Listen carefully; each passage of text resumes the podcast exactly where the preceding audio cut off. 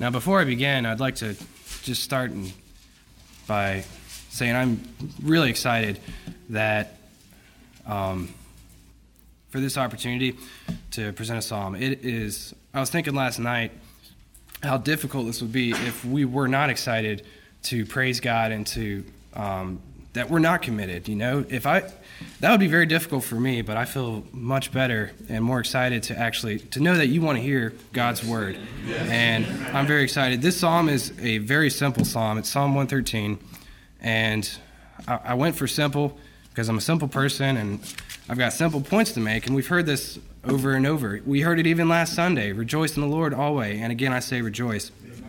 It is a commandment. And real quick, why do we praise God? I want you to think about that.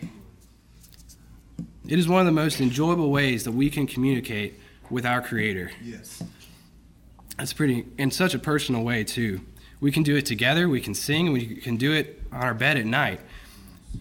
We can all do it at once at our bed at night. It's amazing. He's, we can all do it. Why do we praise Jehovah? Of course, He created us and commands us. But the point I want to focus on today is that He actually cares about me Amen. And he actually cares about you. He, he has regarded our helpless estate. And right. this psalm, honestly, when I read it, or sometimes I'll flip through, I'll just read the first three verses and say, okay, I need to praise the Lord when I wake up and when I go to bed. But you read on, and there's a reason we should praise the Lord. He does care about us, and He does things for us. so let's go ahead and read the psalm Psalm 113. Praise ye the Lord. Praise, O ye servants of the Lord. Praise the name of the Lord. Amen. Blessed be the name of the Lord from this time forth and forevermore. Amen. From the rising of the sun unto the going down of the same, the Lord's name is to be praised. Yes. The Lord is high above all nations, and his glory above the heavens. Yes. Who is like unto the Lord our God, who dwelleth on high, who humbleth himself to behold the things that are in heaven and in the earth? Amen. He raiseth up the poor out of the dust, and lifteth the needy out of the dunghill, that he may set him with princes, even with the princes of his people. He maketh the barren woman to keep house, and to be a joyful mother of children. Amen. Praise ye the Lord. So it starts out saying that in verse 1 Praise, O ye servants of the Lord. And that, that's the, what I want to focus on is that we are his servants and we have an, a special ability to praise God like no one else can on earth. They might fake it and do it with their lips, but we can actually do it with our hearts and praise him with our lives, even in horrible circumstances. And we'll get to that in a second. So praise, O ye servants of the Lord. And we're his servants. And um, the word I want to get for the first verse is our gratitude? Are we showing the Lord? That's the way we, we praise God. We show Him our gratitude. Are we truly grateful for all He's done for us? Verse 2 Blessed be the name of the Lord from this time forth and forevermore. Amen. Yes. Does this does the Lord deserve our praise forever? Yes. does he deserve our full commitment to bless his name from this time forth? I love focusing on this time forth. It is our commitment today for the rest of our lives. Yes. it is implied in this verse that no matter what happens, we should praise the Lord. Yes. From this time forth, doesn't matter what happens. And I've got a challenge for you this morning, and um, it was a challenge that I started about a month ago. and I realized how little I was praising the Lord throughout a given day. Psalm 119, 116 says, Seven times a day do I praise thee because of thy righteous judgments. And seven is the perfect number. We're not limited to just seven, but I started just, okay, I'm going to praise him seven times a day at the least. And sure enough, I was I was barely making it past five sometimes. I mean, it, you know, it's, it's, you get busy and that's okay. But David had a set mindset. I'm going to praise you seven times for different things. And you can set reminders on your phones. You can write it down. Amen. Right. Right. It's, it's a great thing to do. So I challenge you seven times a day or more if you want. so, um, and you also notice in this verse, from this time forth and forevermore, we're going to be praising him in heaven forever. And that it's almost not relevant right now, but um, so I feel like verse 3 is more important. from this from the rising of the sun to the going down of the same, the Lord's name is to be praised. We can look forward to praising him forever, but right now, while we wake up, this is this is what counts. It is more, it is more important to praise God while you are alive, while you have you know while you're breathing. Um, and this is something I haven't always understood. Um, just you know, is it better to praise the Lord while you're alive? than versus heaven forever, right? But we can actually give the Lord a sacrifice. Right. Yes. Because we're surrounded by sin, and I, this is not what we naturally want to do. I naturally don't want to get up here, but I'm I'm here, and I want to praise the Lord today because He has made a difference in our lives. We're not yes. we're not special. He put the desire in us, and we can take the desire and run with it. From, from the rising of the sun to the going down of the same, the Lord's name is to be praised. It is it should be happening in our lives. All right, now verse four. This is when it gets really good. Um, the Lord is high above all nations, and His glory above the heavens.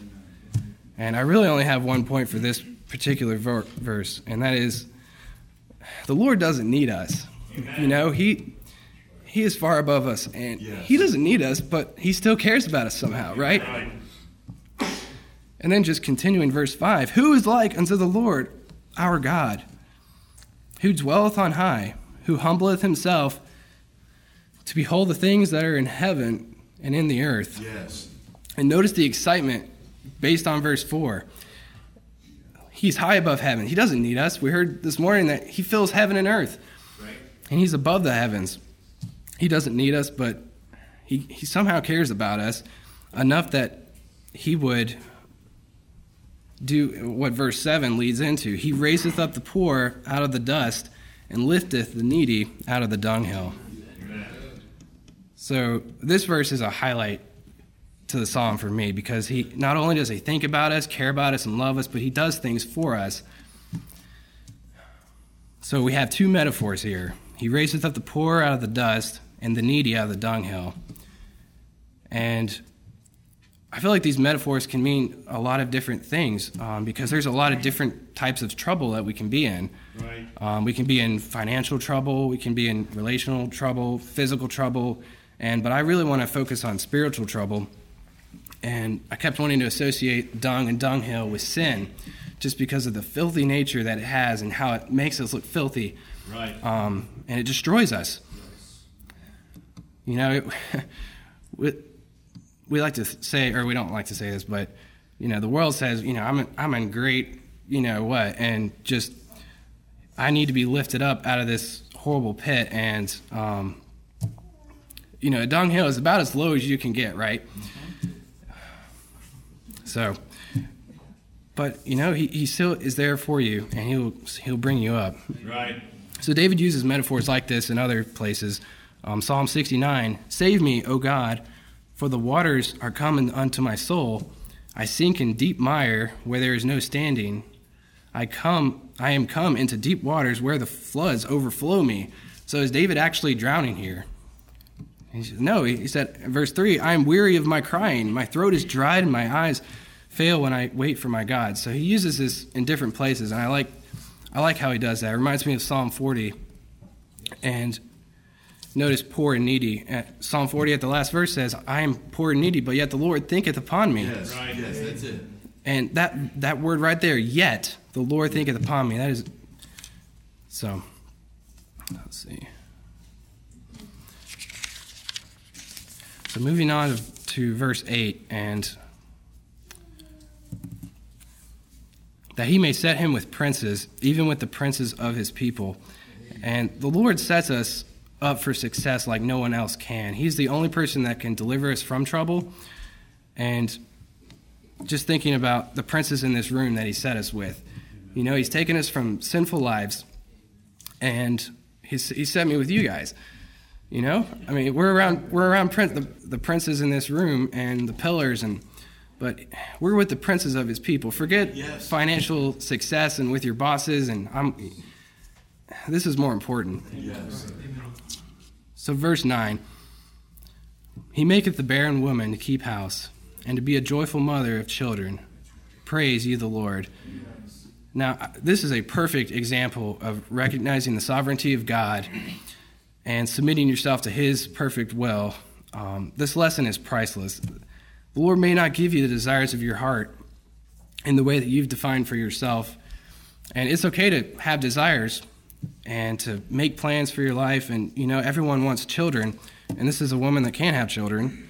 But the Lord supplies her needs in other ways to be a joyful mother of children. And so life doesn't always go as planned, but it's. Um, but by keeping the Lord first, He's going to supply your needs. Right. And that's all I had for today. But thank you very much, and the Lord be praised and lifted up. Amen.